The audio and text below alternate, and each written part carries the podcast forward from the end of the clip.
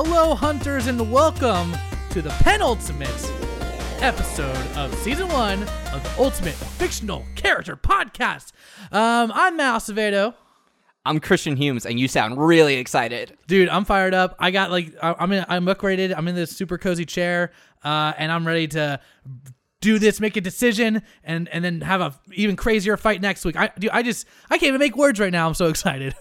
I'm very excited. I'm also really excited about our guest today. That's right, everybody. Please welcome to help us make a very difficult decision today. Uh, please welcome our uh, our friend, podcaster, comedian. Uh, you can catch her on Welcome Back to Roswell Podcast, Miss Ryan Mogge. Hi, guys. Thank you so much for having me. I'm so excited to be here to get it four down to two. Yeah, it's uh, it's some big, big, big decisions we got to make. But you know, Ryan, you we we think you're a perfect person to help us figure this out. So thank you for coming on. How are you doing? I'm doing I'm doing great.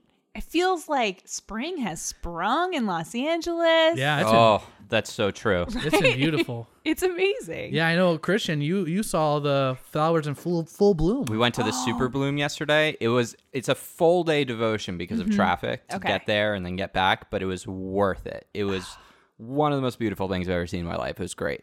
It was oh, fantastic. Yeah, spring is here. The sun is warming up. It's still a little. You need a little sweater though at night because it's a little chilly. But it's time, and the tides are shifting. Yeah. Yes. It's Yeah. time for the new season. Uh, and uh, speaking of seasons, it's almost time for the new season of our show. But first, let's get down to these fights. Yeah, I thought before we start the fights, let's let's take a look at how these characters got here really quick. Oh, I So, like this. You know, because we've Yeah. got some of these characters we haven't talked about since November. Oh wow. Like Yeah. the last time, so Sailor Moon is our Division One winner, Okay. Mm-hmm. and that was in the first. That was in November. That was when we first launched the show because when we launched this, we did like two episodes a week at the start just to really get the ball rolling. Yeah. Uh, now we're here. So Sailor Moon won the first division. She went up against in her first episode. Um, she went up against Bernard Lowe from Westworld. Westworld, John Arbuckle from Garfield, Lame. and Samwise Gamgee. Okay, how did John Arbuckle make it into this? Well, I mean, he's a popular, iconic character.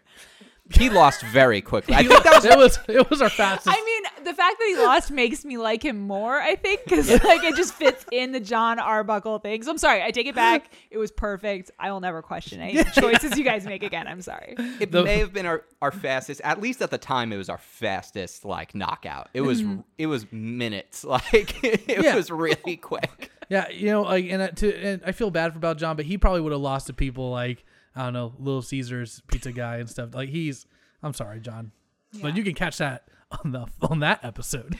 Now that was in her first episode in the Division One finals, which she had to win to get here for the quarterfinals. She had to go up against Mr. Monopoly, uh, Sakura from Cardcaptor, and Tails from Sonic the Hedgehog. So she she's better. She's outsid all these people, and then even Yeah. all of those had to beat their episode. So Right. you know that was the first one, and then our second character is Doctor Who. And Doctor Yes. Who won against Miss Frizzle, which was that was a big one. Which one. we found out there was a lot of inspiration from Miss Frizzle from the Doctor. yeah, That makes a lot of sense. yeah. Yeah. But then Um, you you can't have Miss Frizzle beat the Doctor. That would be Right? It was a close match. It really was. It was a close. it? Miss Frizzle's pretty awesome. yeah. um, Sylar from Heroes and James Bond. James Bond also big character, big character who we at the time I think. So I'm actually doing a, a James Bond rewatch on Watchworld right now. Uh, a better character than I think we gave him credit. I don't know if he would beat Doctor Who still. I still think we made the right choice, but a better character than I think we gave credit to. Uh, and then the Division One finale for her was crazy because it was Avatar Aang, oh my Avatar Korra, Doctor Who, and Kevin McAllister from Home Alone. oh wow. Yeah. That's a that's a tough crew. Yeah.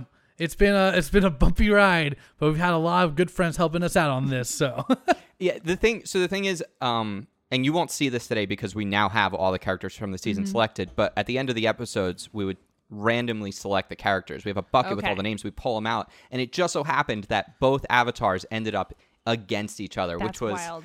yeah, it was insane. Yeah. uh, we couldn't believe it. So that's our first match. We'll talk about the other ones when we get to the second match. But that's that's where we're at. We have Sailor Moon versus Doctor Who, and it's and it's all doctors, not because it's one character. Right. It's still one character. Yeah. exactly. It's the same Yeah. person. And Okay. like if you were to only say this doctor, you'd really be doing a ser- disservice to all of Doctor Who.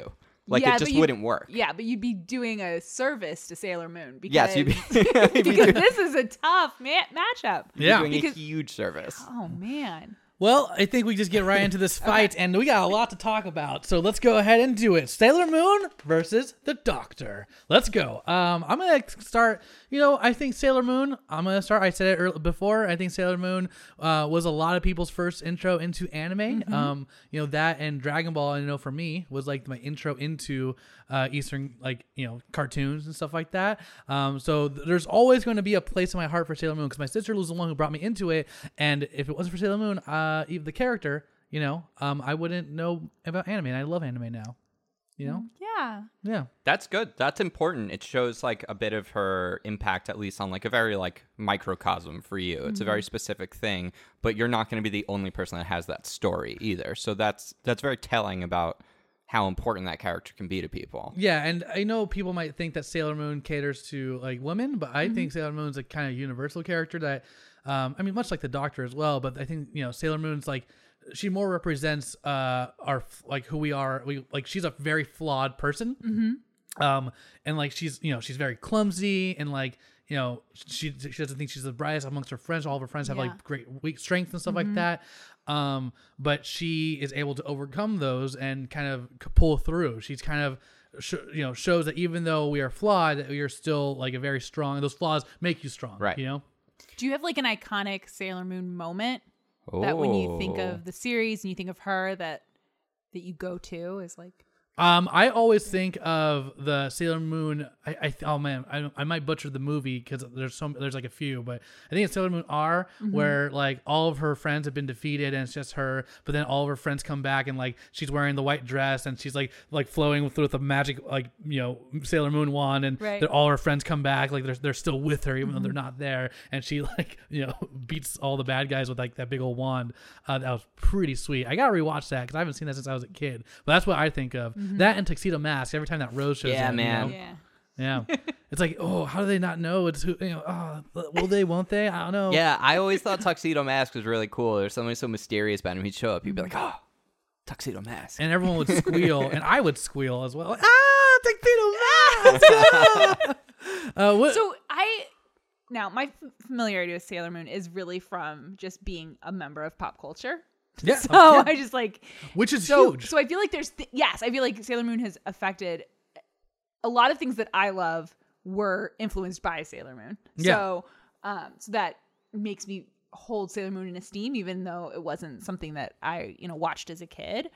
Um how and and I also I love shipping and romance. Yes. oh, and yeah. I don't know that our opponent is going to give me the romance as for me Mhm. in the same way. So, is there romance in Sailor Moon that I can cling to as I I am mean, thinking about these? Let me just sing you this theme song real quick. It's Fighting Evil by Moonlight, Winning Love by Daylight. Ooh, ooh, this sounds like Jem. Is this a lot like Jem? Ooh. Ooh, I think um, a little inspiration for Yeah. Jem, right? Jem or Jem's inspired by Sailor Moon. Yeah, right? I would say that's true. The also the original manga, which is Mm-hmm. like where the anime came from, was it was like Pretty Soldier, Sailor Guardian, I think. Uh, Pretty Soldier, Sailor Moon. So like there was always. I mean, like obviously at the time, like today, if you came out with a show that was like Pretty Girl, like people would be like, "Oh, that's a little weird." Right. Um, at the time, totally acceptable, and also it tells you it's about like a bit of the character's femininity. Like they're not afraid of that. They're not Yes. She's not just like supposed to be like She-Ra, mm-hmm. which like like the modern day She-Ra is like a lot like they focus on her femininity as well as her strength. Which like originally they were like if we're gonna sell a tough girl, she has to be just a tough girl. It's like Sailor Moon from the beginning they got that right. Mm-hmm. Yeah. Absolutely. That's very cool. yeah. It's kind of third wave feminism. If we, I don't know how much you No, guys yeah. get into the different ways Yeah. of feminism on this show. Well, we have we have. is- I mean, like, so you're you're on the same day shipping podcast. We have the Black and Yellow podcast, which is women of color uh huh. feminist podcast here on ZyteHeist Network. So we're no we're no strangers to. Oh no, I didn't mean that. I just was saying, you know, I don't know how much feminist theory you guys talk, but it does. Fe- it feels very third wave. It's not. Yeah. Um, it's not that you can be where the boys are. It's that you can be at your own full potential. yeah. Absolutely. And Yeah. Sailor Moon does fantastic. One of the best jobs of that, even still today, in many ways. Like she was sort of the proto cartoon or anime character for she kind of like For that. inspired this you know Yeah. magical girl genre you know it's like, Yes. she was like uh, you know the like like the big one that kind of it's, you can see it today in in culture Mm-hmm. you know in cartoons like there's even I, used, I don't know if you guys watched uh, Star versus the Forces of Evil that's literally Sailor Moon you know that's literally like yeah. a magic you know there's so many magical girl uh, shows and it's like Sailor Moon started all that you know Now, this is important, but I think like we really this is I think the thing that came up most often too when we discussed Sailor Moon in our previous episodes. We had guest Emma Five here, who is a real Sailor Moon expert. Yeah. she really helped us make the right decision on that episode when she won. Um, that stuff being said, it's like there there also needs if she's going to be the ultimate fictional character, which now we're really talking about this. Now we're you know this isn't like before where we had a lot more to go through. We're really at the end of this gauntlet here. There needs to be more than just standing for something because that's one facet of Yes. the character. And I think uh, being like a progenitor of the magical gi- girl genre is definitely another point that's really important. You know, you could look at Doctor Who. We now have the first woman doctor uh, some might say like took a little long to get there but we are here and it's great and it's awesome i love her she's fantastic i don't know if we'd have a character like the woman version of the doctor without a character like sailor moon at least to help us get there sooner right like she sort of like was one of those first especially in science fiction fantasy um, so doctor who has a little bit to thank sailor moon for that being said Doctor Who is one of the most interesting. I think I want to like let's Yeah. let's hop on that other track. One of the most interesting characters ever created. Absolutely. And and has had so many, I mean, obviously regenerations, but has had so many creative regenerations through the time that it's existed. Like I think sometimes people get very um and not to just keep talking about other things, but uh people get very like attached to what Batman is supposed to be or what Superman is supposed to be. And built in with the doctor is that he's going to change. He's going to make different choices. Oh, yeah. He's going to look differently. He's going to have different attitudes. He's going to make different relationships that are going to affect him in different ways. Like it's that character flexibility is uh, peerless. There's no one else who can do that. That's an incredible point. That is an absolute incredible point. Um, and you, you see it in the show. You know, like like if we look at you know uh, uh, William Hartnell or Hart, oh gosh, Hart Hart William Hartnell. Oh my God, I'm gonna get so much hate for that. I'm saying his last name wrong. Um, but the first Doctor, um. Uh, the first Doctor, you know, he, he his whole thing was that he was he's kind of a jerk. Yeah. He's not really the main character. He was used as like a tool to get these uh, these other characters, Barbara. He's very much a uh, scientist. yeah, Like scientists are very about like, you know, means to an end. Yes. They're very matter of fact. They're very logical sometimes. Mm-hmm. At least like in media. And it, it's like taken to the extreme of not caring about heart. Whereas the mm-hmm. doctor may have started there but was humanized mm-hmm. yeah. by their experiences. Right, right, and uh, you know, I think it's it's fascinating seeing that over time how the sh- the focus shifts because you know we all know Doctor Who was an educational show in the beginning. He was kind of used as this plot device to get them into different, like you know, like it, sure they might go to a sci-fi planet like Skaro, but they also go to like the Aztecs and they have this great thing with the Aztecs and stuff like that. Um, so it's almost like this tool that would get them there, and then kind of focus on um, you know, Barbara and. Uh, uh, Susan and and stuff like that. So, um, but you know, you see him evolve later on, uh, and with each writing team, it's literally like a new take on the character. But it's fascinating because people can change too over time, especially over sixty years. I I where I was ten years ago, I was a very different person. You know what I mean? So I think that's also like even though the show's it's like a nice metaphor for how us as people change over time. Like the show changes as well. Like it, you know what I'm trying to say? I absolutely do. Yeah. Yeah. Yeah, and I I think it's it is like because for me, what's powerful about Doctor Who, the show, um, is that the Doctor, while alien, is constantly choosing what kind of person to be. If that sounds, if that's Yeah. okay, like, um, how to interact with people, how to treat, because he does have at different times different amounts of power. Yeah. Um, an ability that he could just crush you if that was what he wanted to do but that's not how he chooses to live so there's also like um, a very human element, um, and I say human because we haven't discovered intelligent life other places, but uh, a very human element of that show is seeing how the doctor chooses to be, and he chooses different things at different times. You know, um, what was really important to nine is not necessarily what's really important to Yeah, twelve, and you see that, and Yeah. and uh, yeah, ten years ago I was a totally, I was very different and had different priorities, but I'm still, I, you know, I'm the same person.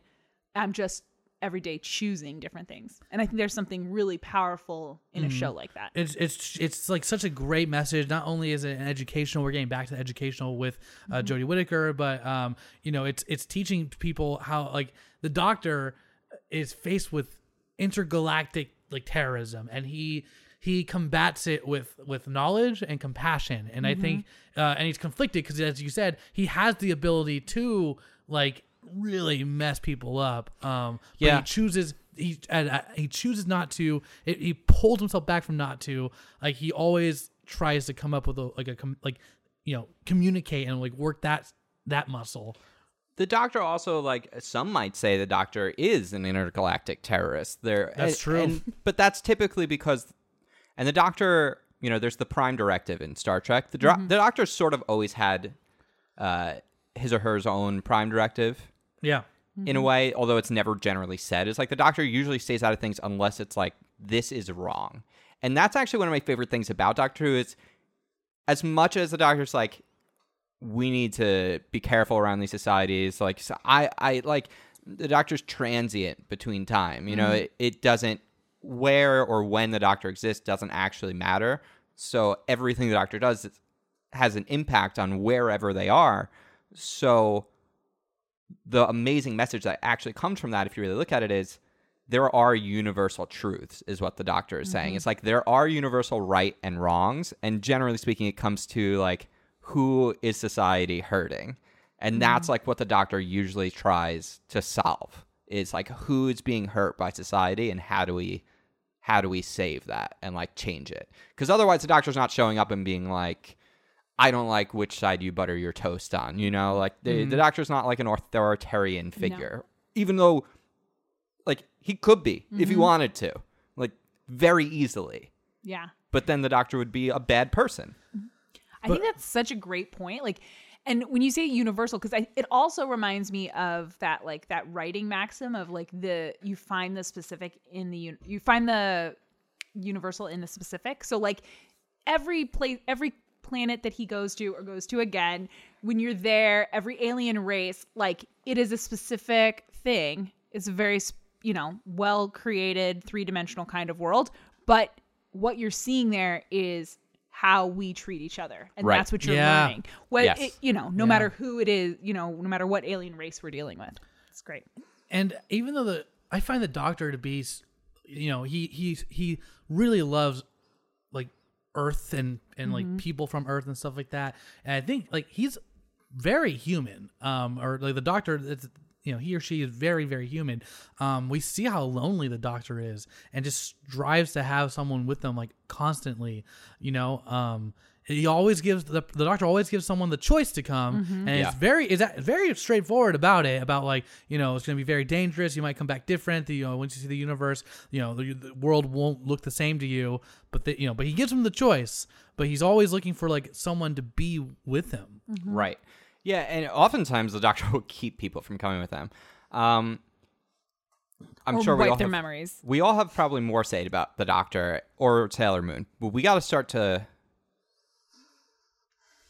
We gotta start- We got to so start true. putting. We got to start putting points on the board, Okay, right? yeah, I think as important as Sailor Moon is, you it would be impossible to argue that Sailor Moon has had a a- as I, I think Sailor Moon's incredibly important, but the birth of media that Doctor Who has created, it's been around for close to 60 years mm-hmm. now. And so, like every science fiction show I've watched has been basically influenced by Doctor Who yeah. like Fringe, Futurama, like Lost, any any. I can't think of any form of media I've watched that probably has not been directly influenced by Doctor Who. And as important as like Sailor Moon is to anime, I think Doctor Who is as important, if not more important, to just overall fiction. And and it's like it, and it's not just like science fiction. It's fantasy. It's uh, alternate history fiction because of all the like times Doctor just goes back to especially like older se- series of Doctor Who were very much like revisiting points in time and looking at things through a different lens. I don't think there's a modern piece of media that's made today that hasn't been influenced even indirectly by Doctor Who. That's huge. Yeah, that was very bold, and I I can't really fight it. I think I think it, the strength the the the fact that it's been around for sixty years. Are we calling closing it on seventy? I, Time is falling I through think an the fi- hourglass. The 50th anniversary had Matt Smith and Oh, It was okay. the Day of the Yeah, Doctor, which is a great special. Yes. right, but we, so and we've gone so it's so we're probably at about 55. Okay, 55 years. There's not, I mean, you're right. It's peerless in that way. And certainly if we're drawing it in contrast to Sailor Moon, um, which I know has spawned many things, um, yeah, there's that impact is huge. I,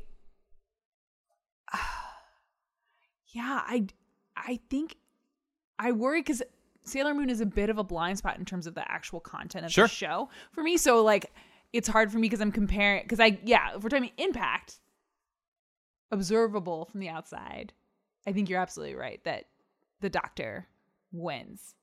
Yeah. Um. And that's not to disregard Sailor Moon. The entire magical girl genre would not be what it is today without Sailor Moon. And that's a massive impact on anime, but I think that is a smaller like it's specifically, you know, Japan and like the Americas now are specifically more influenced by that, but I, it's it's a much smaller market of people Yeah, that are really affected is. by it. Um, it's a very loyal market. You know, um, like there's uh, so many different adaptations of Sailor Moon. There's live action. There's stage plays. Like there's a lot of Sailor Moon going on uh, in Japan. You know, and we don't really get to see that. So you know, I would say that Doctor Who it doesn't have as big a reach in Japan.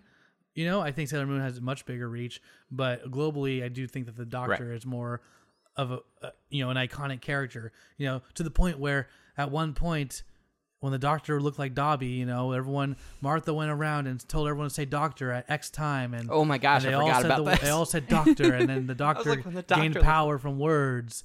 Um, you know, Yep. yep. No, it was a great ref. Yeah. That was perfect. Uh, you know, but let's. But let me ask you this. okay. Let me, because because you know, I feel like we're a little on the doctor's side right now, but we gotta give some more. Well, that was to one Sailor Moon. point. That's one, There's point. It's just cultural Um, relevancy. That's like cult- let me ask like, you this, though. Did it's- you or know- impact? It's one point. Did you guys know about Doctor Who before the before the the new Doctors in 06, before Christopher Eccleston? Did you guys know anything about it? Were you aware of it? Do you you know what I mean? Like I didn't. Did you? I did, but I was a bit, I was like a closet nerd. Yeah, and so like so I, I. yeah so and I mean I'm wearing a Hitchhiker's Guide sweatshirt today and I didn't great. even know I was coming here Yeah. Yeah. so I knew about Douglas Adams and I knew that like part of the culture of sci-fi uh, British sci-fi was Doctor Who but I didn't grow up like watching it on PBS or anything Right. but Yeah. I, I definitely was aware of it and I think that's because it was off air for about 15 years. Right. It There was. was like there was like about a 15 year period where it, it actually wasn't like making new shows. it was just an Eighth Doctor special. Right. Mm-hmm. Then then there was no Eighth Doctor, which is a bummer because um it, it- he they made audiobooks for the Eighth Doctor. They're Yeah. fantastic. Yes. Yes. Um, but yeah, it was like a 15 year. It was gone. You know, and then it came back. Um, so I guess that's not. We can't really take a point away for that. But I think like No. if you yeah, if you if you truncated time, if you stopped at before New Who, I think that the image of Tom Baker in the scarf yeah, was Right.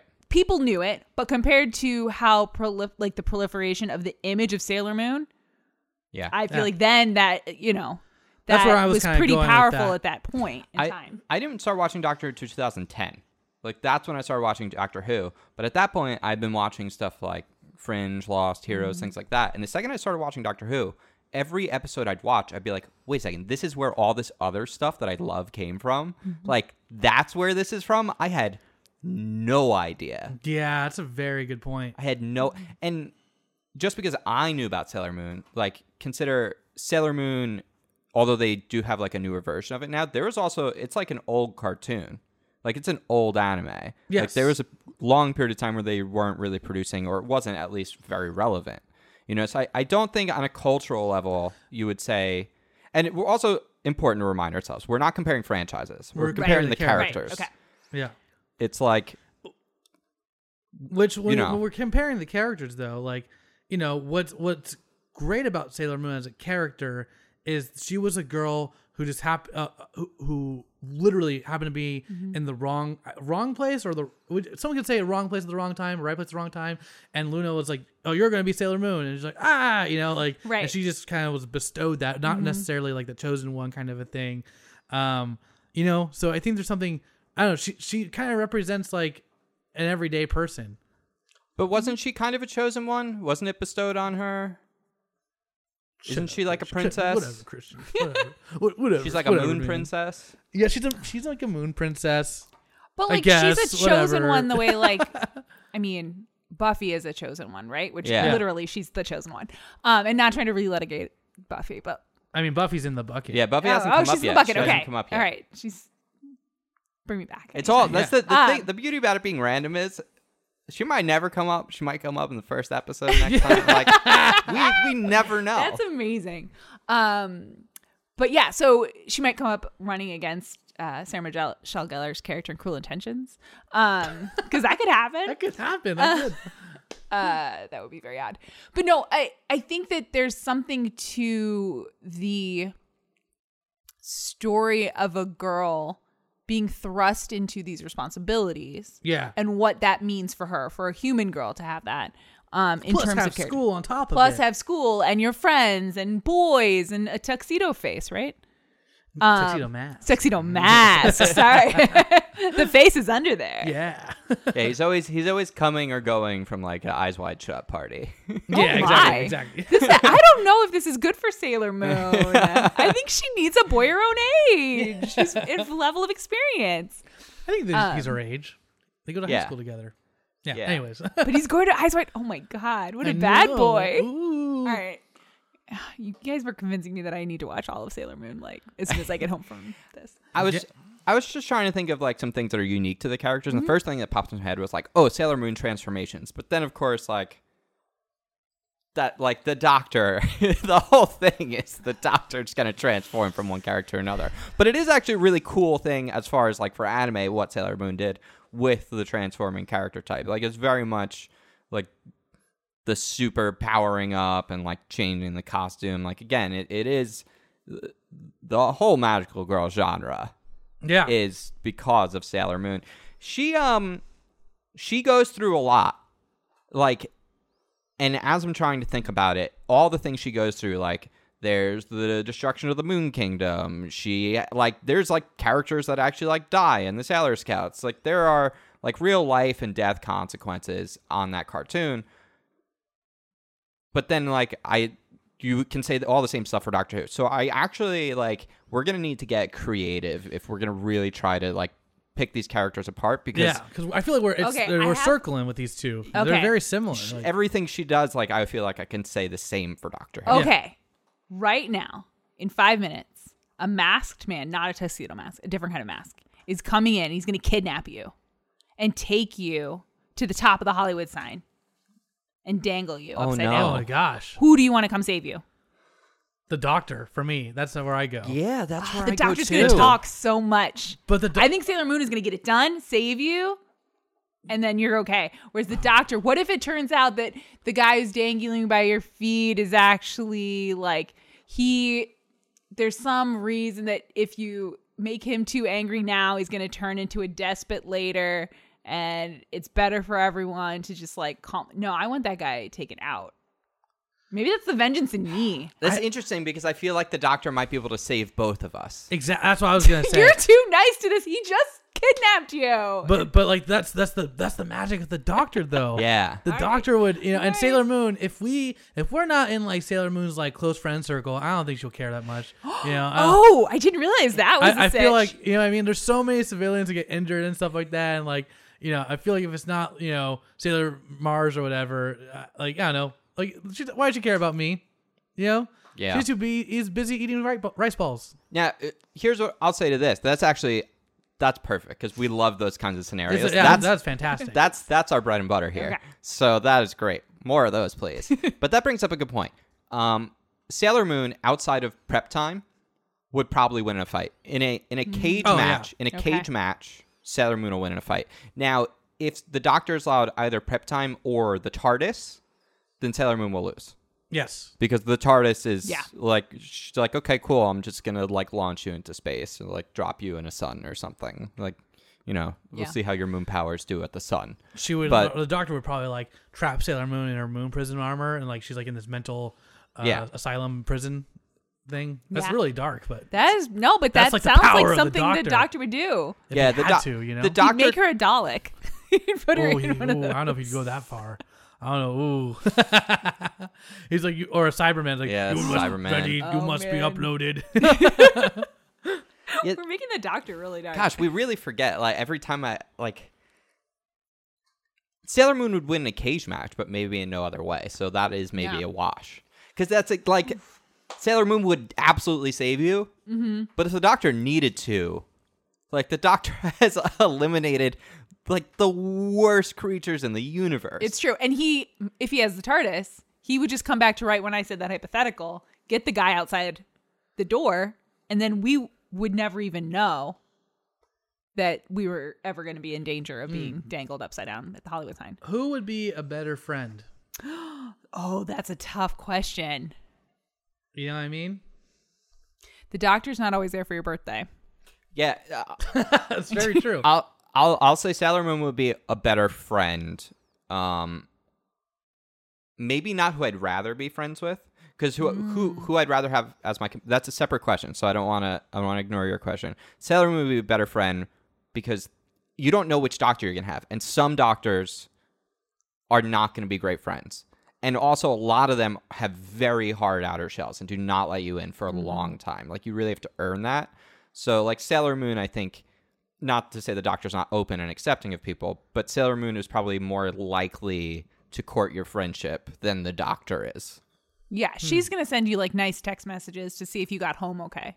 Oh, yeah, she she would. would. Yeah. That's good. Like Yeah. even if you're just friends, like she's gonna give you like some of those like little Valentine's candies that they don't make anymore with the words on them. Like you'll get a card from her every year, like something. Like she'll she'll be good at that. Mm-hmm. Yeah. Yeah, whereas the doctor might forget about you for 20 years and then come to Right. town and try to s- take your daughter with him. Oh, oh Right. oh my God. I'm not. Oh my that God, that's made him good sound like a creep. But no, he really may take your daughter gallivanting to the stars, and she'll be happy to go. But I wouldn't even notice she's gone. Nope, That's true. that's true. All right. That's true. And who am I to begrudge your daughter a good time? Right. Right. one of the things I was thinking about with the doctor is, and um, it's something. It's a little bit of a blind spot for me with Sailor Moon, but the doctor has real family. Like, so the mm-hmm. doctor had the doctor's daughter. The doctor originally, although we never met the doctor's children, um, the doctor did have a grandchild at the beginning of the mm-hmm. series, mm-hmm. and then of course the the doctor marries River Song. Right. Like, so the doctor's had real love and relationships. We know Sailor Moon has had real relationships, but I don't know if she's really dealt with children in the same way that the doctor has. Like the doctor's had Definitely I mean, not. I guess what I would say is as far as and maybe this is a good new thing for us to use because sometimes we just get tripped up on like, well, this character's done so much more than all the others, so it's just hard to like push that out. Maybe that just counts as life experience. The doctor has had more life experience. The doctor's thousands of years old, mm-hmm. but like that's definitely a point. Like Sailor Moon is a teenager. Yeah. Like there are older mm-hmm. versions of Sailor Moon, but that is where that character lives. Whereas the Doctor has been youthful, has now And been both a man age. and a woman. It's been old. Yes. Every time, like you know, there's new gen- uh, new doctor, they say Mm-hmm. their new age. Like, you know, David Tennant was uh, 903 years old. Capaldi is now like, I think he's like almost like he's like when he married River Song, he went on like a 300 year thing, or he's like uh, 24 years or something like 20 that. is it It was like 2000? it was like it was like 24 years. It was Like one years- day. Oh, I see, I Or see. it was something like that. It was But like he, a day he's like was a like thousand 24 something. years. Yeah. You know, um, Well- they do age. But that's like actually the weird thing. That's the weird thing. That doctor's actually like billions of years old. because of the Pandora, Pen, Pen, Yeah. Yeah. um, not the uh, the when he's in the uh because the there's just dial. infinite deaths and Right. respawning to like in- carve yeah. away at that Yeah, like crystalline right. wall. Oh, that show, guys. it's amazing. he punched his way through diamond. And that's Very strong. okay. Here's the thing. Okay. Sailor Moon is great. The Doctor is great. They both have they both run in teams. Mm-hmm. But the Doctor, I think, is still often just as strong on their own. Oh, Whereas yeah. Sailor Moon is really reliant on Yeah. having that. The team. doctor's like Sometimes more- the Doctor's yeah more powerful. more powerful on on his own Like, when because they- he doesn't have to worry about Yes. them getting hurt or something. You know. Yes. Like sometimes they require the help Yeah. of people to solve stuff, but that's only because there were other people there to get in the way to begin Yeah. with. Yeah, I guess here's one. Would you, if you were flipping on an episode of Sailor Moon and Sailor Moon wasn't in it, would you be more or less disappointed than if you were flipping on an episode of Doctor Who and the Doctor wasn't in it? That's a good Oh, question. that's weird. But but Sorry for forcing you guys to think I like- about it's weird. I stuff. like- this is fantastic. Yeah, I can't. That's so. That's so weird. I I actually think that's a tough question. So Yeah. okay, then I'm gonna. If you Yeah. if you're not sure, I'm gonna I, answer it because I I, know I that just I would be to- okay with Doctor Who. It's actually one of the few one of the first episodes I ever saw was Blink, which mm. is not a Doctor Who episode. It is focused on new characters, and the Doctor is like not there until like you know for like he's there for like a minute. You know? Right. Um, yeah, one of the best episodes of the series. Yeah. It's true. Yeah, yeah. And those are characters that we never see again. They're just Yeah. there for that one episode. But so so that's the interesting thing though is so my initial thing was to say the Doctor, and I'm like, Yeah. oh, like if I said I'd be more interested to see Doctor Who Mm-hmm. than Sailor Moon, that actually maybe says the Doctor's not as important. But Yeah. actually, I think it's the opposite. Okay. Because the reason I thought that was like the Doctor is so important to Doctor Who that the idea that there's going to be an episode without the Doctor, that is going to be such a different experience. Mm-hmm. Whereas if Sailor Moon wasn't on another episode, there's still like four other Sailor Scouts. Like it's still basically going to be the same Mm-hmm. show. Yeah. So it's like, although the Doctor wouldn't be there and I'd be like almost slightly more excited, it's not because the Doctor's not important. It's actually because like, what a difference that would make. Yeah. So I would say that's how important the Doctor is to that show. That makes I, I see. Yeah. Yeah. Oh, Ah, I get oh, it. no. That yeah. I think the We're getting a lot too of good important. new ones today. This is Yeah. good. We're gonna have to keep these. Is, is it the couch? Is it Yeah, store these in the old noodle. I feel like we're very comfortable. you yeah, know? yeah. absolutely. Yeah, we're usually like up at this little table. This Mm-hmm. is much better. Yeah, I know. This is great. Um, that's a good question. But That's I a think the great Doctor question. is like, because even that episode that was a one-off, and the Doctor's still in it. you know Yeah. what I'm saying? Yeah. Like, it's still uh, you. He shows up and he like gives them instructions like, whatever you do, don't blink, blink, and you're dead. You know? Oh, Yeah. man. Yeah, it it the doctor not being there is frightening. Yes. Like those characters existing in the world of Doctor Who Mm-hmm. is a terrifying thought because the world of Doctor Who is a scary place. Yes. It really is. It like gives children nightmares. I don't want to be my face on part of some you know big old absorb abs- uh Abzorbaloffs in your body. You know the Abzorbaloff. Oh God. I'm the Abzorbaloff, and then like he like it's like I'm I'm here now, Craig. Like Yeah. I'm living. You know, it's like their faces. Sort of romantic. Oh, You're gosh, stuck ugh. on a body together forever. I think Sailor Moon's really important, but I don't Mm-hmm. know if I would argue that Sailor Moon, and I think for some people it's really important and it really hits them in a very specific spot. Obviously, like I guess Emma would definitely probably disagree with me on this, but I think for the average person, Doctor Who probably can speak to people on an emotional level, Mm-hmm. like with either your fears or your wants or your like needs. Like there's always something that they're able to like find a common ground with. Mm-hmm. I think Sailor Moon is a very specific to like a specific demographic of people.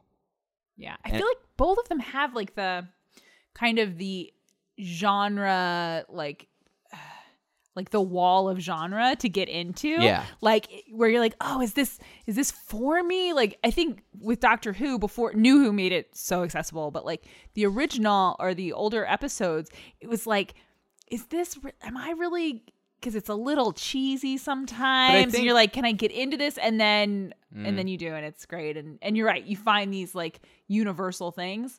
Um, Isn't that part of the charm though? Like some of the old Yeah. cheesy stuff, it's really cheesy to us, but the people that were kids when they were watching Mm-hmm. that, they didn't have that same. Yeah. Right, that's true. You know? and we're not judging the franchises. No. I just I think it's interesting that these two, especially given that you guys didn't plan it this way, these aren't like two number one seeds coming in No. at No. the end. That they these two are up against each other because we have you know they're They- foreign based, they're huge where they're from. That they still are um, that they're these very specific genre shows, but that people get very connected to. Yeah. Go in deep. I just yeah, I just I love this the synchronicity of that. And at the end of the day, it's like a celebration of these characters, which is really cool. You know? Yeah. Um, I was you you said like we didn't seed them this way. Some people I think think we're faking this because they both they were both the third episode of their division and the third Yeah. character. In fact, all three of our and Ash Ketchum was also the third division, the third character, third episode. like we don't know. It was weird. If we broke the cycle finally with the last one. Okay. But it was yeah, it was, really weird. It was really this weird. a little eerie. This- it was really weird, especially because when we noticed it by the Right. third character, I was like, Matt, if we follow the last two patterns, this will be our winner. And I pulled Ash Ketchum and then Ash one. I was like, oh, this looks uh. bad. this looks like we're making it up. Most people aren't watching the video to see that we're actually pulling these out. Oh man. well, and you guys didn't you're not recording us now, so we could be doing all kinds we of sketchy things. Whoa. I, we need we need a decisive. I Factor here. have a decision. Yeah. Okay. You I have a decision. very. I feel strong about my decision. okay. let's- Um, do you guys have a decision? I think I have a decision. If if everyone feels confident already, it, typically there always feels like a decisive moment, but I feel like there's just been a little bit of like Well, there's a reason that these characters are in the final episode. You Yeah. know what I mean? Like they mm-hmm. they they fought their way here, so there's a lot. It's gonna be hard to choose, but I I honestly think that you know there's so much still that we can get and influence get influence from and just the way it had its impact on on culture and writing and, and fiction i think the doctor like the character of the yeah, doctor the doctor. Yeah. is is for me i think that's the winner um you know i think it, like it's just such a huge character the character Yeah, the character. the show is the character In many ways, yeah, the show is the character. Yes, you know because of what the doctor goes up against. I Are mean, you feeling the same way? I am. There's there is there are very few characters and, and even I think long form television probably is like the easiest way to even tell those who are as complex as the doctor. Yeah. And Yeah. there's th- that level of complexity and ability to do different things, but also like find the universal and the specific and all of that. Like it's, it's, it's going to be a very, like, I'm, I'm happy to vote for it for this round. And I, I think you guys have your work cut out. Whoever ends up against them next time would be, that's, that's tough. we're calling it Yeah, we're gonna we're gonna call it for Doctor Who, and I'll just say this one last thing, which is basically because o- almost every winter there's almost like an epiphany moment, Yeah. where like someone says something, and I feel like there were lots of little bits of that, but there wasn't one big one. Yeah. and I think it's because Sailor Moon has so many of the great qualities of Doctor Who, but it's all in just a smaller scale. Mm-hmm. But the word you just said, complexity, she's just not as complex. She is a very specific archetype. Mm-hmm. And I think the lack of diversity in Sailor Moon is why she, sh there's there's no way like we've really found a way to put her over. Whereas mm-hmm. all the other ones, it's like Doctor Who sort of just edges out Sailor Yeah. Moon and the rest of them. yeah and we were trying really hard you know we, we Yeah, I was trying to think of something for Sailor Moon. And I think like in a hand-to-hand combat fight, like Sailor Moon will mop the floor with Doctor Who, but that's not what we're here to discuss. I also think she is probably a better friend. I think I do think that. Like, I think there are things that, you know, if, if Yeah. we were talking about, if this was casting it's probably characters. easier to become friends. easier to become friends. She she's gonna be there for you. You- Remember the conversation hearts she's gonna send you. I think there's the there. But the Doctor almost destroyed the universe to save Who do you wanna have like dinner some of their companions. Like that's true. I guess like the doctor was almost like the universe doesn't exist if if you're not in it for me. Like and then that's like pretty great. like- say like you know I like, can't ask for more than that. say you fall in love with the doctor mm. and you're like uh-oh i'm trapped in another universe he's gonna send another copy of himself to live that universe with you yeah. that's uh rose tyler you know yeah. yeah. I, that's kind of gross though, right? it's uh i mean you know space But imagine you're that copy. Life is You complex. know you're a copy. Well, we, But we do you? Because it's like which one's the copy? I mean, we know. We know. But also like what's actually the difference? Like the doctor regrew their hand, but the hand regrew the rest of the body. It's still the same doctor. it's still part of him, and he It's has the same Tim. memories. I think you would. I think you would have like you'd probably have moments if you're Rose of just like disquiet, but in general, it was the kindest thing Yeah. that Ten could have done for I mean, it's like left Twix and right Twix. yeah. Yeah. If Well- right Twix went off and had adventures with other people. I really think I think uh left which one which one goes with Rose? Left Twix? I think left feel like left Yeah, Twix I and feel like Rose, left yeah. Twix.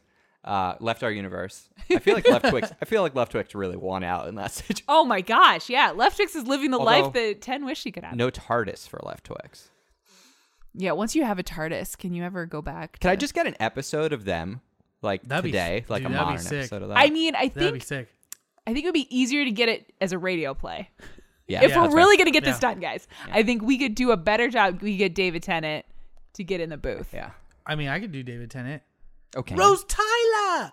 That was very. Wait, did did David Tennant David just Tennant. walk in? oh, oh, I could do- Allons-y. I could do Vegeta. Kakarot. Oh, that's the mashup I want. That's the mashup I want. Well, guys, I think we're calling it. Uh, the doctor is going on to the final. Who? Ooh. it's the fi- the final episode of season one. The doctor's going on. Sorry, Sailor Moon. Uh, you didn't run from this fight, but it wasn't good. You didn't put up a good enough fight. I don't know.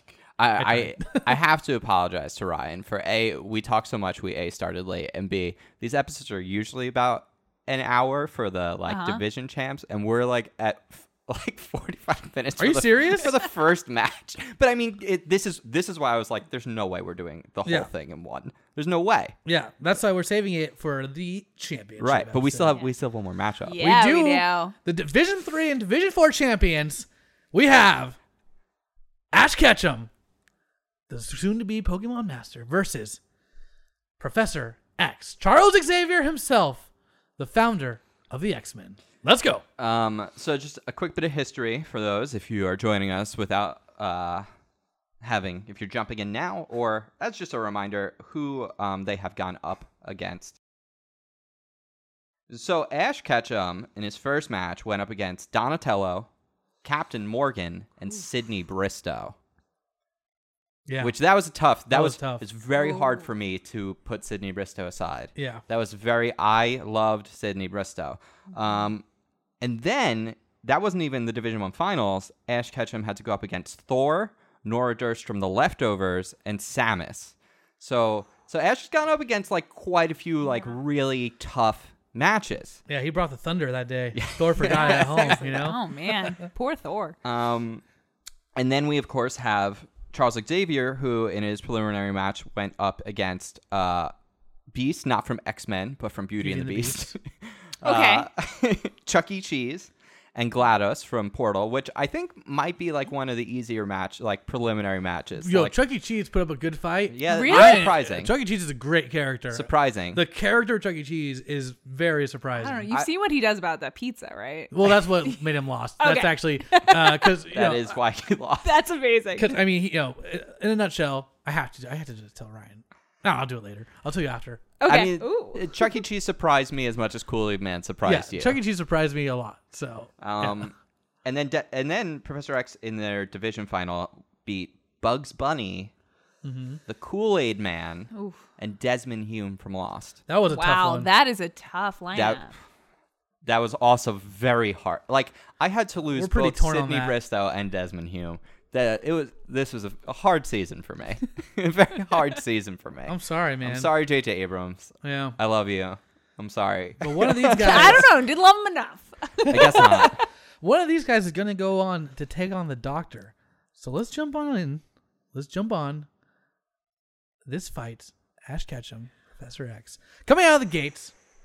I just want to say, look, Ash Ketchum is amazing. Amazing. I love Ash Ketchum so much. Uh, he is an incredible Pokemon trainer. I don't care what you say. He is a ten-year-old. Go watch Hector Navarro's uh, you know, animation, whatever, on the character. He's only ten years old, and he has he he's made it to the Pokemon League multiple times. Uh, he became a runner-up. He hasn't won the Pokemon League yet, but he did win the Alolan Championship tournament over there. He won that league, which isn't the Didn't actual. he win the Orange League. Islands also? He did. Yeah. Yeah. Yeah.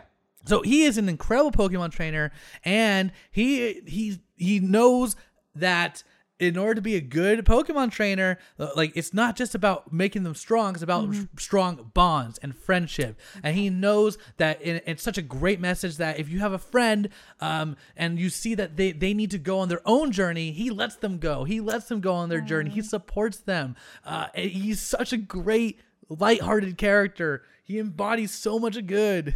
Oh, I love it. He also like I know he's 10, which is like I have a couple like weird tropey things that I don't necessarily like, and one of the things that I dislike, and I understand why they do it, and it, I'm glad they did it because I love Pokemon. It's possibly my favorite media all together.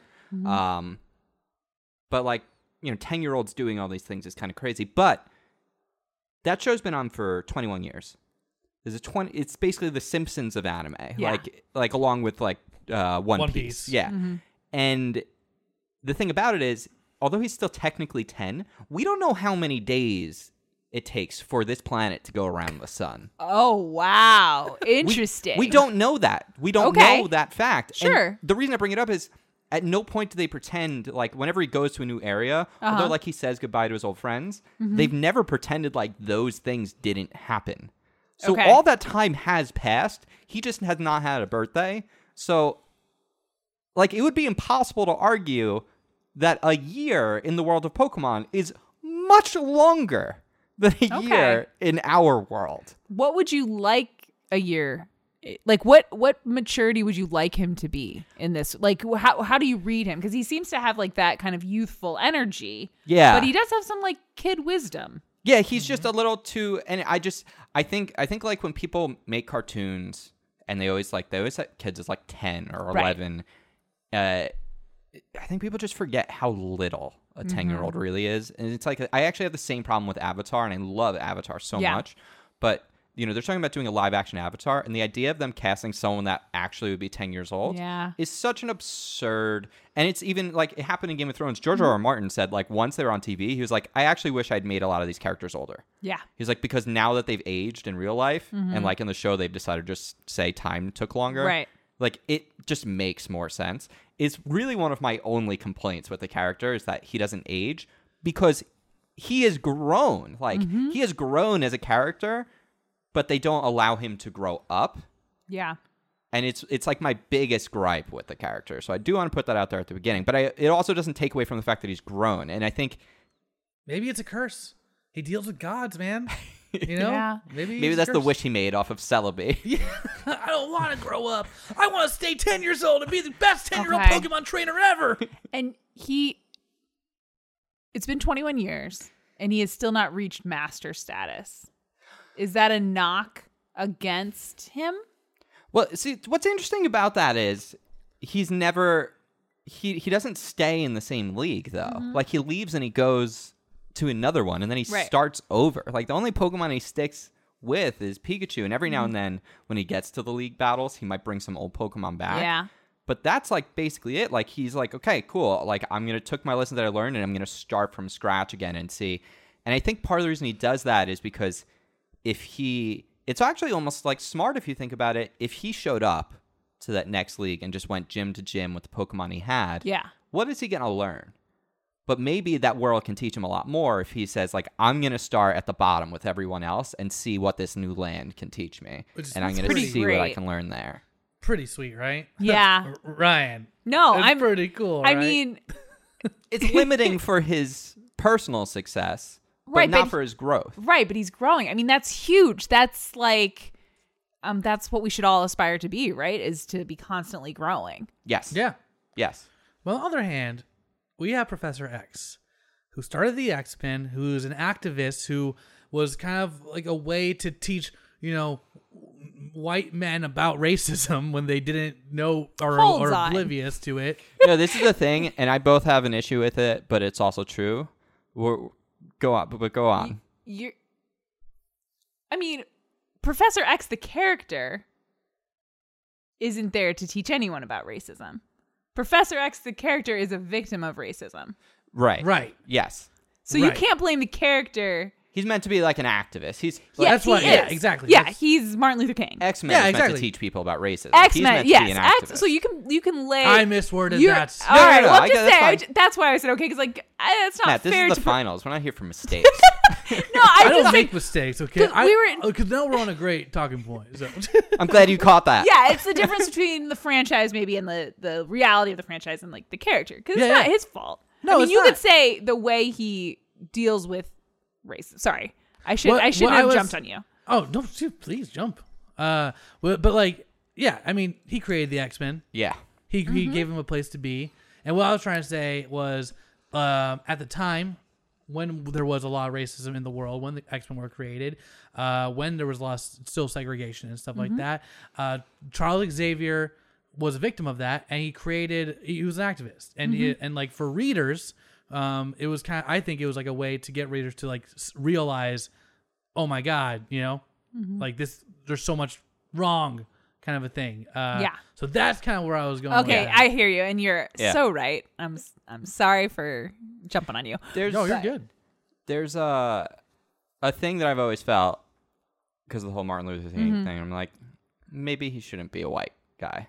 Yes. Yeah, And last episode, I suggested they get um, they reboot it. huh? Yeah, well, they're gonna reboot it Mm-hmm. Marvel, so I was suggesting they cast Lance Reddick.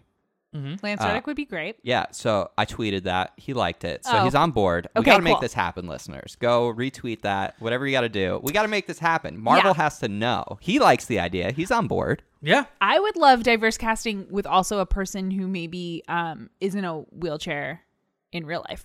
Oh, too, I think could be an yeah. interesting. Um, Do- uh, are, are there are there? Do we know any actors who are uh, handicapped? Like I because I, I I don't know. I don't It'd cool personally know that. any characters that like any actors that have um, disabilities that are paralyzed. I don't know if he still acts, and this is just because I know this is a weird fact. Yeah.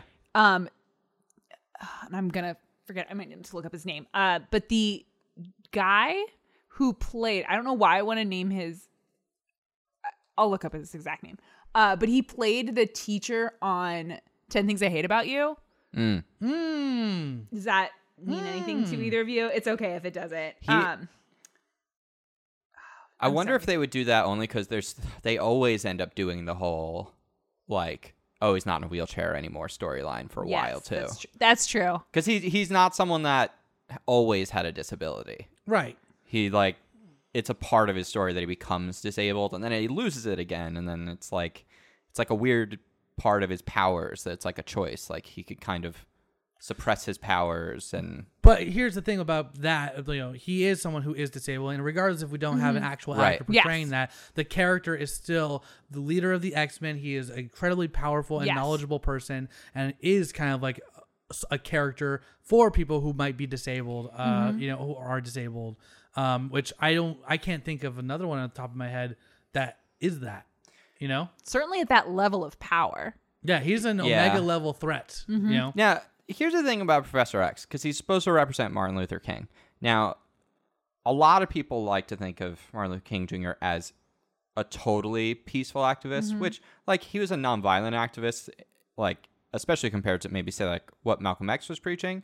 Um, you know, depends also on who you're reading, uh, who's Yeah. telling that story. Because Martin Luther King also, like, was actually, like, down to clown, like, if Mm-hmm. he needed to, which Professor X isn't a perfect analog with. Like he's sending his he's got his little army he sends out like left and right. Yeah, I mean he that's true. I think that in older times, in more uh like origin X Men kind of stories, it was it felt like like a last resort for these students to being militarized. Yeah. But like by the night, by the time I was reading these in the '90s, I mean they are they're a Oh they're, yeah. they're they're militarized. They're they're out there to enforce the peace with lasers Ooh, we- and we- things. You know, that's something that we And didn't talk about last time, Christian. We always, we talked about the, like the what he always stood for and what he like what the start of it was. But you're right, he is the, the Bit of a professor grandstander. Yeah, yeah, he- they are militarizing these children uh, into weapons. Yeah, not, which is not a bad thing because Yeah, also yeah. we don't want to be the podcast that like anytime someone does anything morally questionable, like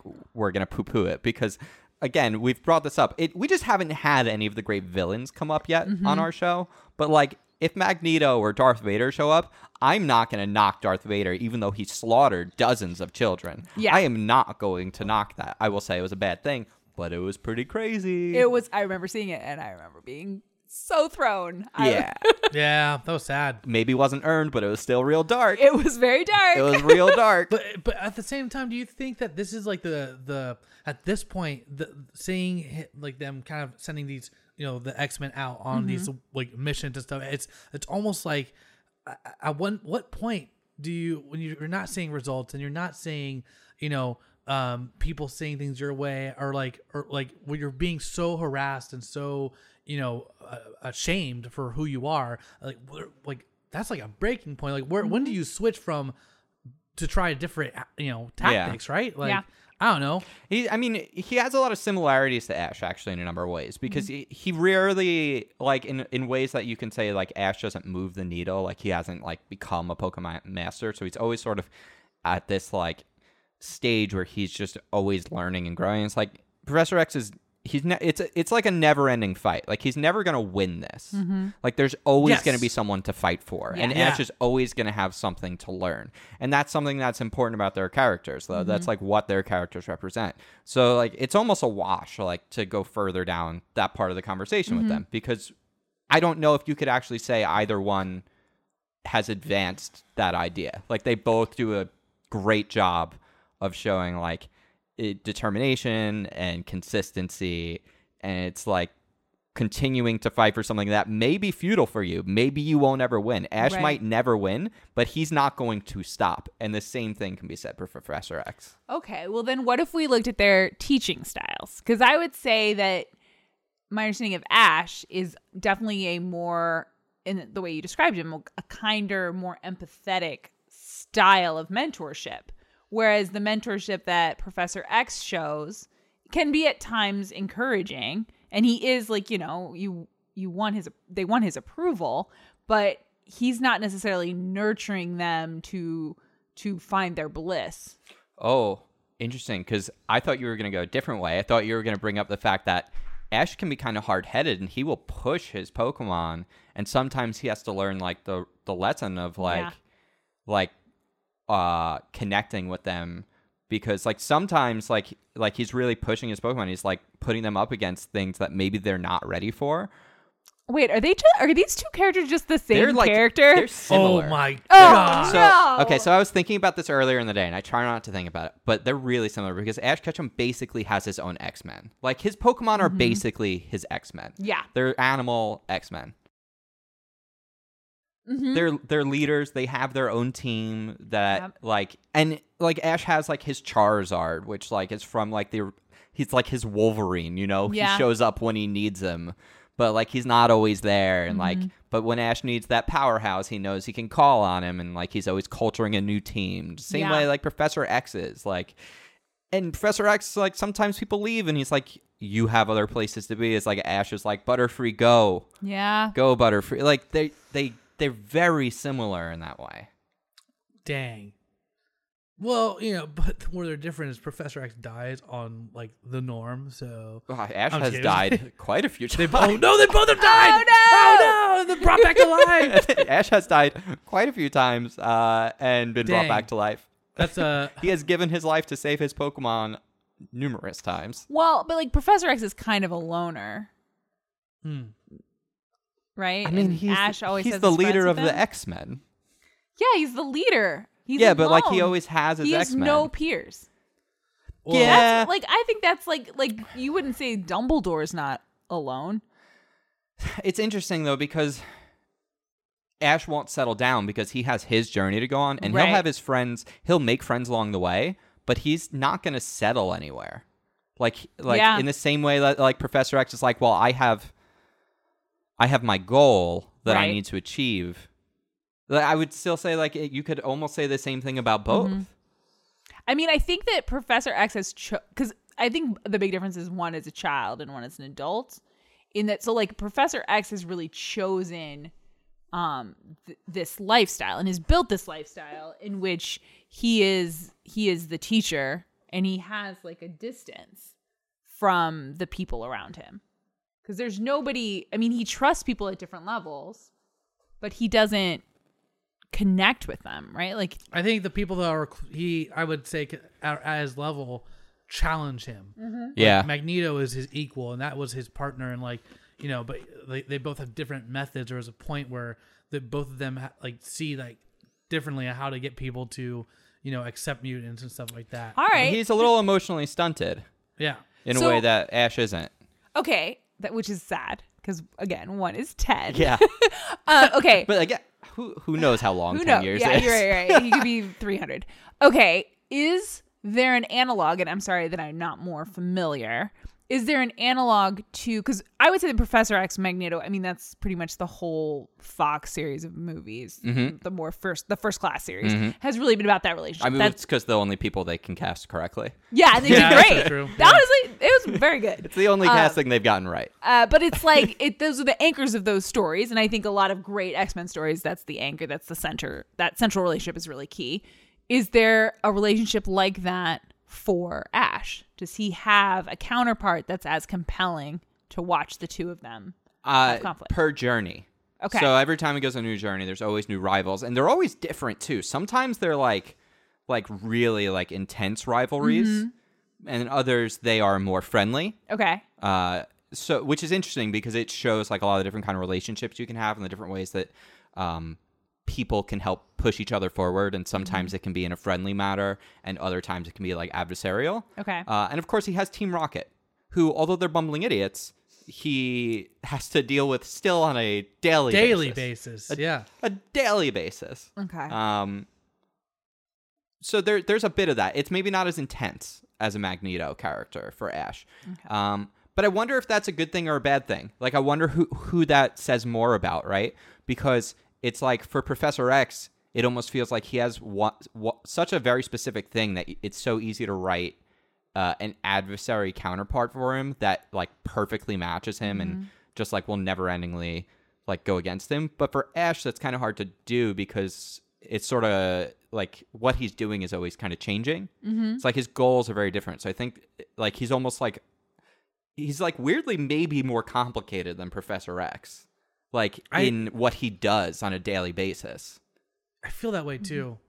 You know, uh, You wouldn't think that at the surface. I didn't think that starting this conversation. yeah. Um, and you know, both of them are. There's a lot of history with these characters, but like, you know, Ash ha- has a lot going on for him in just the short what 20 years he's been around. Um, I'm curious, and he's still going. He's still a like you know growing and aging. His relationship with like his Pikachu shows their their growth, you know. And um, Professor X to me, like I don't know, he's he's always Professor X.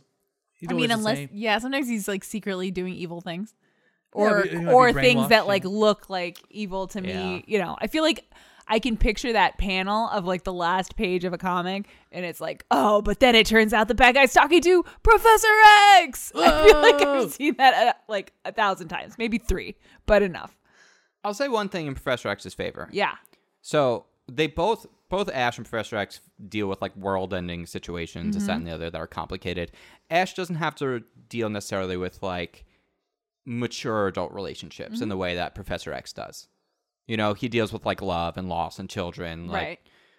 Ash doesn't necessarily deal with those. So although I think Ash might have a more complex journey on a daily basis, mm-hmm. and he's a little bit harder to just foil in the way Professor mm-hmm. X might be, um, he is. Although I think he has more emotional range, Sure. slightly limited just because of his youth, and that's again mm-hmm. one of the reasons why like. It's like the biggest knock against him is his age. Right. is that he's 10 you know? Yeah. and it's almost actually like a weird doctor who thing where like sometimes doctor who being like forever old is like sort of weird. Yeah. like it's like you there's forget the power dynamic of being so smart that doctor who has. It's like just your age. It's like you're always on a different threshold than everyone else. And mm-hmm. it's it's hard for ash to be on the same threshold as adults. But i think because the world of pokemon like because his battling skills and his his like wit uh and his drive like he's always able to like rise to that challenge but he doesn't have the same relationships that professor x will Yeah. so that's No, that's that's- like yeah. a point for him i would say yeah. All right. Um, Who wears the cooler clothes? Oh, Ash. Oh. Ash is so cool. I still want to dress like Ash Ketchum. I think he's like looks with his hat and his little vest, and he keeps his badges inside his vest, a little jacket. Oh man, I'll Oh, tell you man. what, Ash, it's very he has he has a more iconic look. Mm-hmm. Like he definitely has a more iconic look. He's more fun to cosplay as than Yeah. Professor X would be. Also, because like cosplaying as Professor X is probably Put on a little, suit, little weird to do. Yeah, I mean, yeah. you know. well, yeah, but like Oh yeah. I think unless you're, yeah, I mean, if you know, if you're a handicapped person, like Yeah, I think if, if you're, you're- disabled, yeah. I think Yeah. If, I think it's probably really fun. yeah. yeah, that's cool. I think But a disabled person could also dress up as Ash Ketchum. I uh, dressed up as Ash Ketchum. I would want to once. give a high five to anyone I saw in Ash Ketchum. Yeah. Oh, yeah. costume more than a Professor X. Me too. Not Yeah. like I would just be excited. I'd be like, yeah, you look like you're ready to have fun. anyone can be Ash Ketchum. Yeah. There's one weird thing about his outfit that you don't notice, like when Oh. you look at it at first. yeah. Which is he doesn't actually so he has like the white sleeves, but he has the black t shirt. Like it kind of looks like he has like a blue vest on around everything. Yeah. But it's actually not. Because the the it's actually one like button down shirt. Okay. So the black t shirt's there, but then he has a button down shirt that's blue where like a vest would be, but Mm-hmm. then the sleeves and the collar are white. And you know this because when he opens the shirt, it's Yeah. still blue. Where like when he shows the badges off. So it's like a weird it's like it's a weird shirt. And I I cosplayed as him and like to Yeah. I mean I dressed up as him for Halloween, like Ooh, 2009. Chris, I didn't know you were a cosplayer. Um, it was so much fun. I loved. I was also really drunk, and like I saw, I had like a little Pokeball, and I saw a Pikachu in the street, like, and I threw the Pokeball at this That's poor girl. amazing. Okay, but that, she knew what she was getting into. Oh yeah, I mean everyone loved it because I was like, I choose you. um, and the whole street on Halloween was like, yeah. Yeah, there's nothing you could do as Professor X that would get that reaction. yeah, no, Yeah. you couldn't. And like, I mean, what's the most iconic thing for him other than the wheelchair is Cerebro. Yeah. It's like just looks like yeah, a weird Fingers helmet to head, on. Jade. Yeah. Jade. Yeah, I You mean know? it's like it's it's I- shaving your head. Yeah, it's shaving your head and I think hanging out with other X Men. I think you'd have to get a Jean and a Yeah. Cyclops. Like you just have to do get everybody. Get a Wolvie. So here's a fun one. Mm-hmm. Who do you think would win in a fight? I think Professor X would win in a fight. Because I think he would surprise Ash. Because he doesn't seem like he's about to crush your brain with his brain. Ash. Ash is a superhuman though. He's super there's so there's the thing people don't realize he's got superhuman strength because all the time he's picking up his Pokemon. Yeah. And then if you look in the Pokedex, like this Pokemon's 150 pounds and Ash has got like one hand on him. Hmm. but that's not even the thing I'm thinking about. You know what I realized when I was thinking about them earlier today? Ash beat Mewtwo. And Mewtwo is It's al- basically Phoenix. And Phoenix dusted Professor X. So Dude. So by the transitive property, Ash beats Professor X. Oh, dude. I didn't even think of that. I did. I it was like I was just thinking about the character earlier in the day, and I was just like, I was like, is there like a good analogy for these two characters? And I realized it was like, well, there's no stronger psychic Pokemon really than Mewtwo. That's a good point. Uh, and look, look, Ash Ketchum is pure light. He, He's he the wields- golden boy. He's a golden boy. He wields the ho feather because he's so pure. He is, you know, he is chosen by the ho feather. He's the rainbow hero. He is the rainbow hero. He is so pure. He is everything I want to be. And look, Professor X, like the X Men get into like a crazy cosmic level and there's Yeah. space and aliens and stuff. But also, Ash has done that. In fact, he's also traveled through time. He's traveled to other dimensions. He's fought legendary Pokemon that are literally gods in control of time and space. Like, it's crazy to say this, but I think Ash is in many ways a more powerful and experienced character than Professor X. And he's only 10. I'm with you, actually. I'm feeling that. How are you feeling, Ryan? I I feel like I'm with the crowd. I think I think Professor X has some limitations Yeah. Um that I hadn't really thought because like I he's beloved to me. Mm-hmm. But now that we're really breaking it down, yeah, I mean, he doesn't have the depth of character that that other characters that we've talked about tonight have. Yeah. I, I feel like I'm going to offend some X. I mean, look, it's crazy. No, no, 'cause this is definitive, so you can't offend. Yeah, Okay. no. It- it- it's like you. Prof- we're not saying Professor X is bad in any way. I mean, like he got this far. He Like, did. He is. No, yeah, none of this is like, you know, these are all great characters. yeah, I think everyone just looks at Ash and you, there's this surface level like, oh well, he's just this kid that never wins the Pokemon League. And It's Right. like, yeah, but look at everything he's done along the way. Mm-hmm. It's like we haven't even touched like the movies. Like the movies are insane what he goes up against.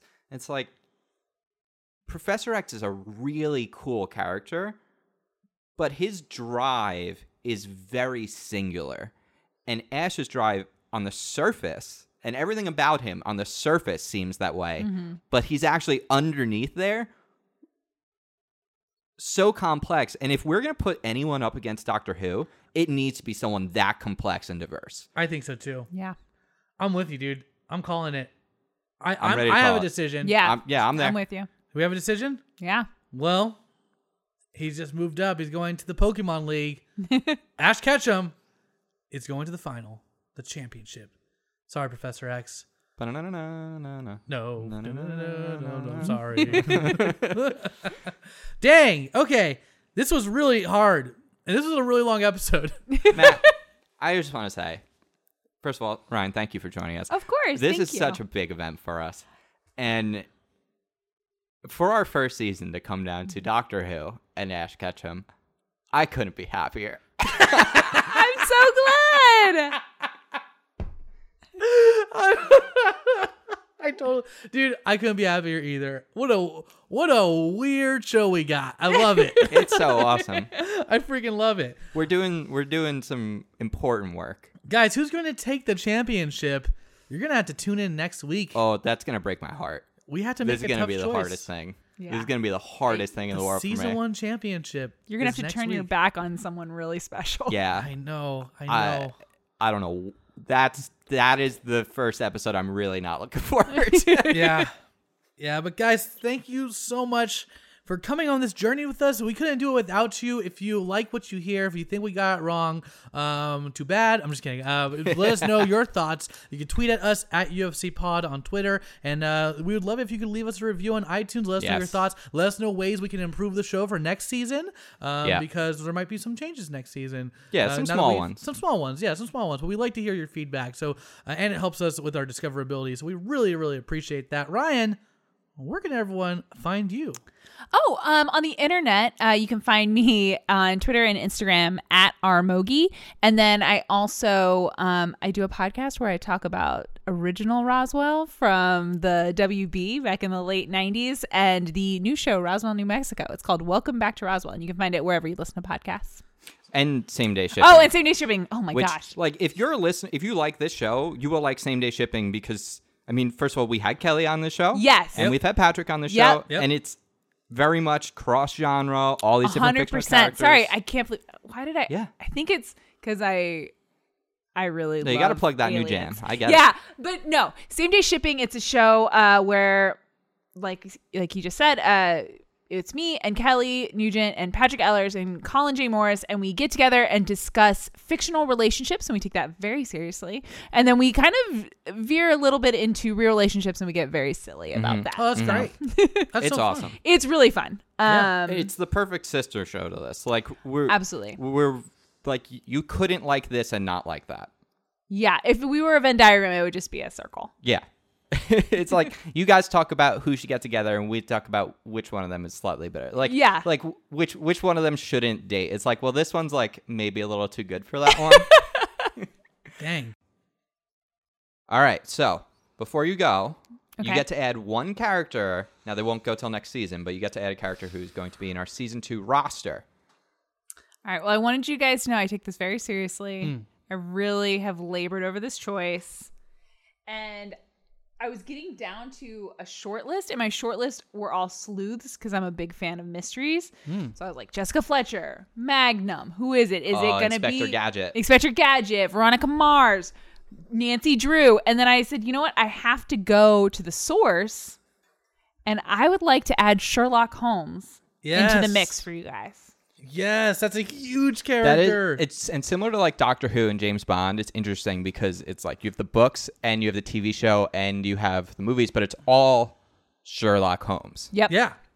Wow, that's gonna be huge. Yeah, I don't know how we missed that one. I don't know either.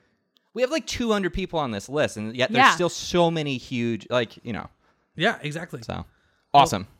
Um, yeah, like we've got one more episode, and then we're gonna do we're gonna do a couple like special episodes in between seasons. We're not gonna actually have a break.